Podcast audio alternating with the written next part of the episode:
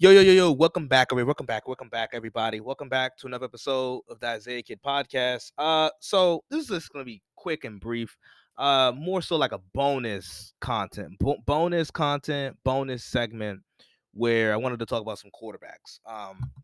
And the quarterback coach dynamic, you know, because we're looking at Dak and you can go, please do, before I even get into this. Go listen to the episode that I dropped earlier this week. Really good. Basically broke down the Cowboys wild. I broke down most of the wild card games and looked ahead to some divisional matchups as well and ranked the remaining playoff teams. So I would encourage you guys to go listen to that before you even dive into this, because a lot of what I talked about on the previous episode kind of correlate. It's going to correlate what I talk about with this type of content as far as the quarterback and coach tandem. And where should I start? Like I said, this is just bonus content, bonus segment. So I would say I would encourage you guys to go listen to the previous episode. But if you did already, stay here and listen to this. So going into divisional weekend, right? Going into the divisional round of playoffs, we have 8 remaining teams. And of the 8 remaining teams, I think you look at Cincinnati, Zach Taylor, Joe Burrow, Tennessee, obviously Vrabel, Tannehill. Then you look at Kansas City, you got Patrick Mahomes, Andy Reid, Josh Allen, Buffalo with Sean McDermott. And then the NFC side, you obviously got Bruce Arians, Tom Brady, Matt LaFleur, Aaron Rodgers, Matthew Stafford, Sean McVay, and then Kyle Shanahan, Jimmy Garoppolo. And I think every out of the 8 teams remaining, 7 offensive head coaches are favored. 7 offensive head coaches are favored. So I think there's a trend. There's a trend in our league. I think there's a trend in the NFL where we're currently watching. I think the rules is designed for offenses to be high octane and to have more success and to score more points and more yardage and so forth. So I think it is an increase. It's becoming like a heightened increase or a heightened thing to have an offensive-minded coach along paired with a really good quarterback. And I talked about Dak and the Cowboys, and I think these situations are different. But as far as the quarterback and how to enhance their ceilings, it could be the same. We could have the same conversation. And like I said, I talked about Dak and the Cowboys' wild card loss to the 49ers, and I talked about the Patriots' loss and what's the next step for them with Mac Jones. And even, I didn't talk much about it, but even Philadelphia with Jalen Hurts in their situation, they have confirmed that Jalen Hurts is going to be their starter going into next year. So they're not going to even take a chance. They're not going to even attempt to try to go after Deshaun Watson or Russell Wilson, even though they have the assets. Philadelphia has the assets. They have 3 first-round picks, along with some cap space. So, but regardless, they're going with Jalen Hurts. That's their guy. And as I said on the previous episode, I talked about Dak Prescott and the future of the Patriots. So I say all this to say, first, I more so with Dallas, because the thing with New England is they still have an A head coach. Despite Belichick being I know I'm talking about offensive-minded coaches. Despite Belichick being a defensive-minded coach, he's still an A coach. So I think if you can surround him offensively, if New England can be better and add and increase their skill positions offensively, I think they would be better. But with Dallas, as I outlined, they have they do. They got 2 issues. It is first Dak in his play versus the rest of the competition. You look at this, for instance, you look at this year. I'm not even going to go look at non-division teams. I'm going to look at playoff teams that Dak played this year, excluding the Eagles. Excluding the Eagles, because the Eagles obviously made the playoffs, but they play in the NFC East. Excluding the Eagles, the Cowboys, Dak Prescott and the Cowboys, they were 1-5 versus playoff teams. Dak's completion percentage took a dip. It took a dip from, you know, near the 70s all the way to the mid-60s. 12 touchdowns to 5 interceptions and a passer rating of 92, which isn't terrific at all. And yards per game, like every major passing statistical category takes a dip when Dak steps outside of his division, especially when he plays against teams that have winning records and that make the playoffs. And as I talked about early in the year, and even heading into the playoffs, I talked about how, hey, in order to advance throughout the playoffs and get to the conference championship and get to the Super, like, you got to be able to beat these quarterbacks and these coaches that are A-level coaches. Sean McVay, A. Bruce Arians, really good, really great coach. Kyle Shanahan, a coach. Matt LaFleur, I think he's a really good coach. Like I said, it's you can't continue to win 13 games on a yearly basis, and we just continue to say, oh, you know, Aaron Rodgers. No, Aaron Rodgers is great, but I also think Matt LaFleur can coach as well. Two things can be true. So, and then also you know the similar situations out in the AFC. And with Dak, I think Dallas, they have done a lot to surround him with great talent. Offensive line, even though I think Tyron Smith, I think this year kind of proved it. And, you know, down the stretch, Tyron Smith is no longer an elite left tackle. He is no longer an elite left tackle in this league. He's not. But despite that, for most of his career, he's had an above-average offensive line, damn near a very good offensive line, like top-5 unit in football usually. Zeke, even though Zeke hasn't been the same for years now, he still has some type of value, especially in the passing game as far as pass protection.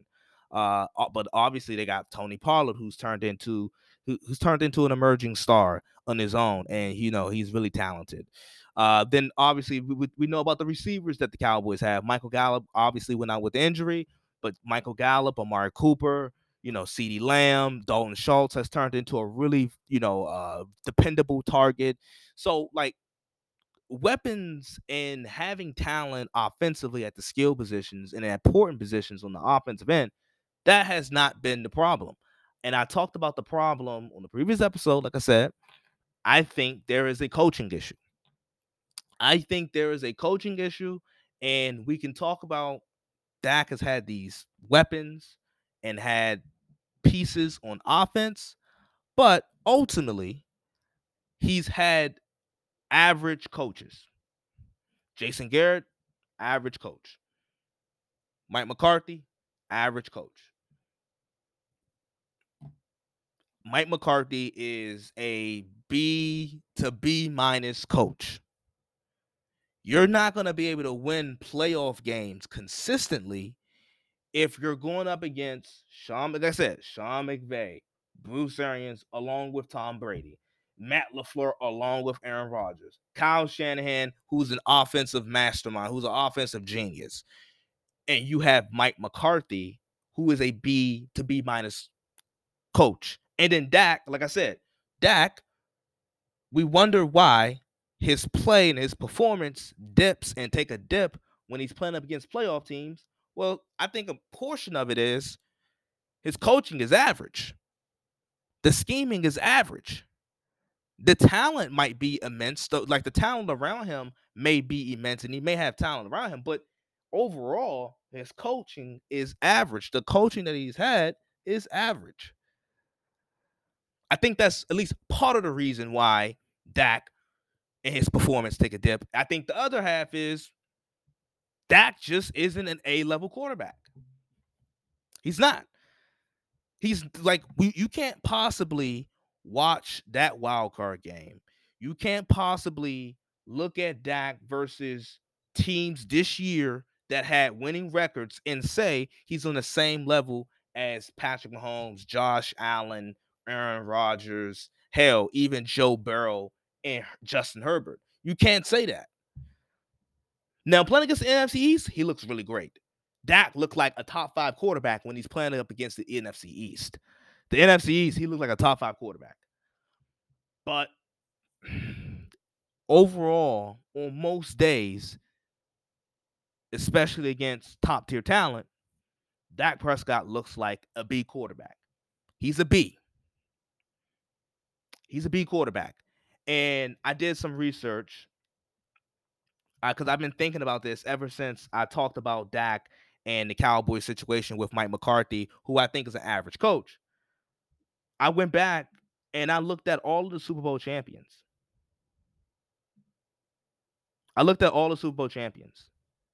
And there's a couple instances where a team won the Super Bowl because their defense was an all-time great team. Great defense. I'm talking like 85 Bears, 2000 Ravens, 2002 Buccaneers, 2015 Broncos. Like, yeah, those teams, they ultimately won Super Bowls because, like, their defenses were all-time great defenses, all-time great units. And then most of those teams usually had really good coaches as well. But for the most part, you look at these Super Bowl champions, it's usually paired with a really good quarterback,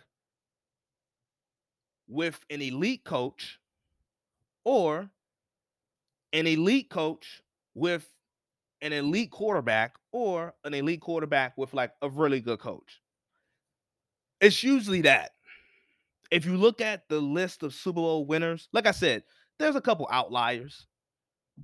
There's outliers in everything in life. So there's a couple outliers.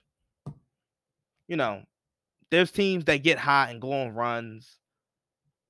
But for the most part, you look at these Super Bowl champions, the list of Super Bowl champions, it's usually a great quarterback at the helm paired with a good to great or an elite coach, or vice versa, an elite coach paired with a really good quarterback.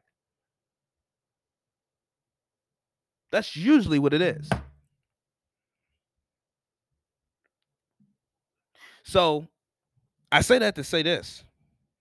I think Dak, like I said, I don't think he's elite. I don't think he is an A quarterback. Do I think he's a B quarterback? Yeah. I think most days Dak looks like a B quarterback. I think he has his days sometimes, like I said, versus like the NFC East. Sometimes Dak looks like an A quarterback. But for the most part, if I had to put money down, Dak is going to look like a B quarterback. He's a B quarterback. On most days, most Sundays, he's a B quarterback. So with that, you have to have an elite coach. And Mike McCarthy is not an elite coach.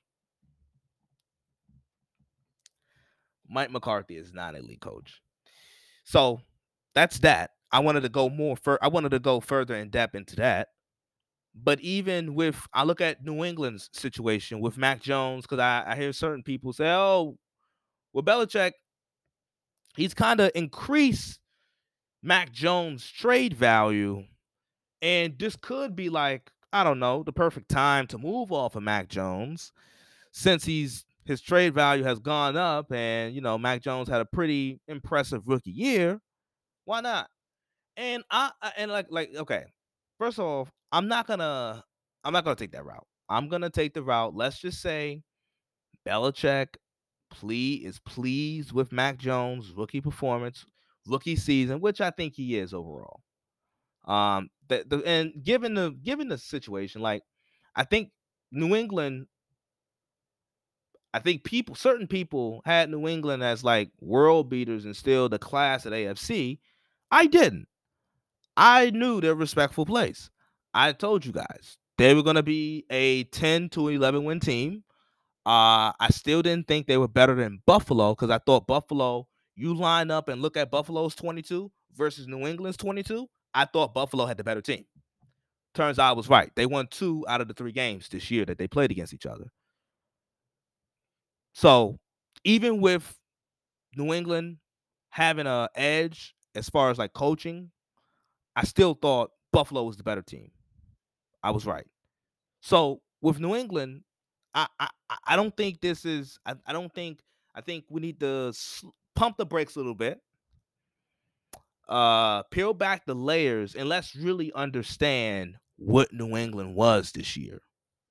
New England, obviously an all-time great coach with Belichick, with a very good defense, with good offensive line play and able to run the football, but they had limitations offensively on what they can do, and really they couldn't beat you a multitude of ways.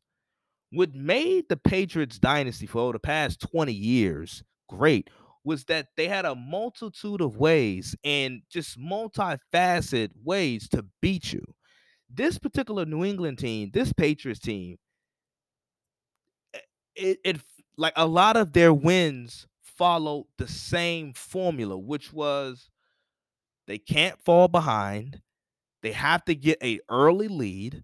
They're able to control time of possession. Their defense is able to force a turnover or two. And Mac Jones comes in and play highly efficient football, doesn't turn over the football. That was usually how they won. And a lot of their losses this year look very much like the same. An occasional rookie mistake, an occasional rookie turnover from Mac Jones, which would lead to the opposing team getting an early lead, and New England's defense still being really good, but it's giving up points.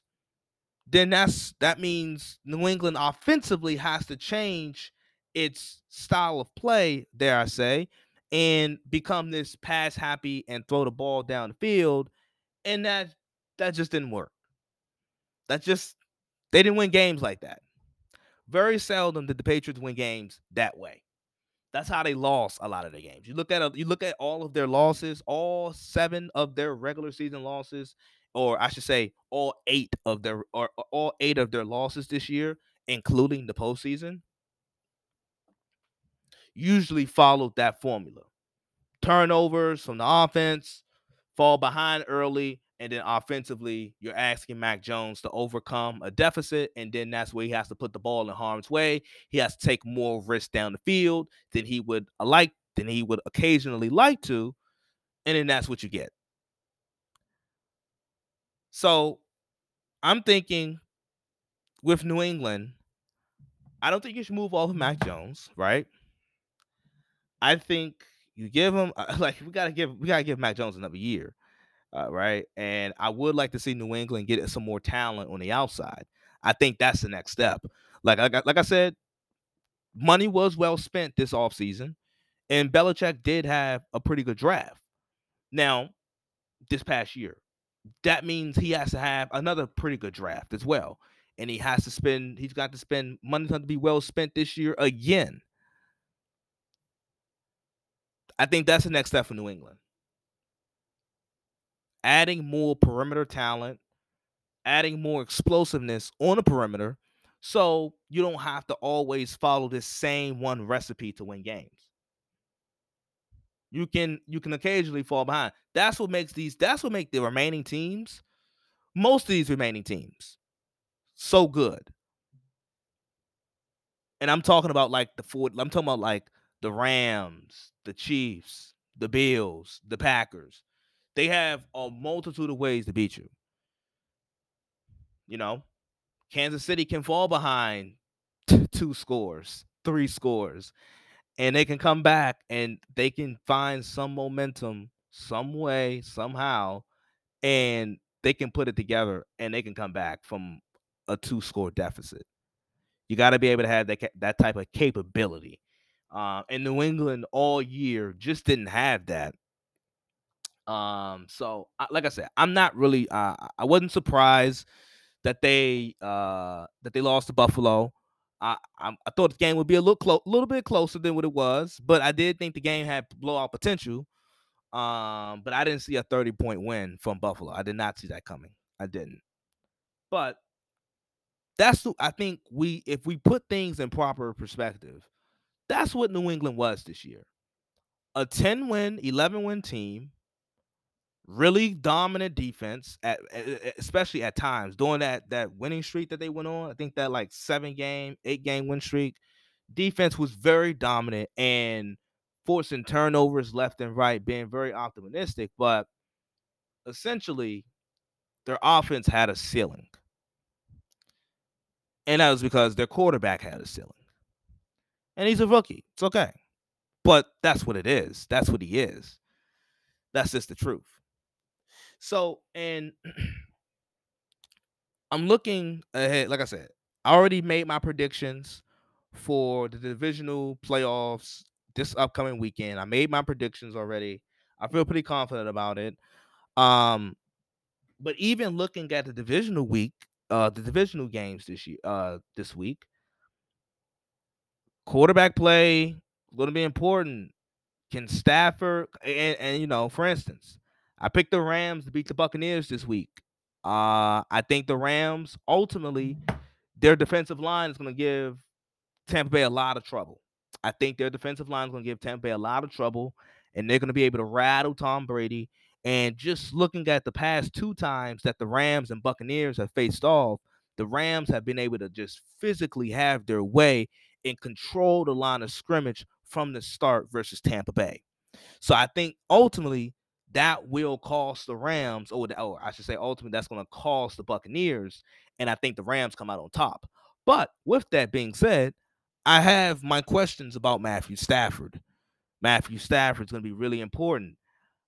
I don't think he's going to be able to – I think he – this is just my guess. I'm going to take an educated guess. I think Matthew Stafford is going to have to throw the ball a little more than 17 times.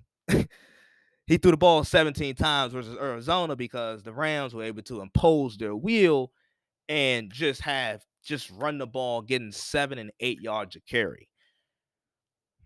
Like I said, I'm going to make an educated guess. I don't think that's going to happen versus Tampa Bay. I don't think they're going to get 7 yards a carry versus Tampa Bay. So that means Matthew Stafford's going to actually throw the ball to win, and he's going to have to make some big boy throws. Now, I think Matthew Stafford has the talent. I think he's capable. He's more than capable of making those big boy caliber type of throws. But he has this recklessness that sometimes gets in his way, and it just don't look too good. It doesn't look too pretty. And if he has these first half turnovers that put the Rams in these holes, or their offense is in a slump, I think that's where Tampa Bay's chance is. Rattling Stafford early, forcing a turnover or two, and just having a Rams offense in a slump.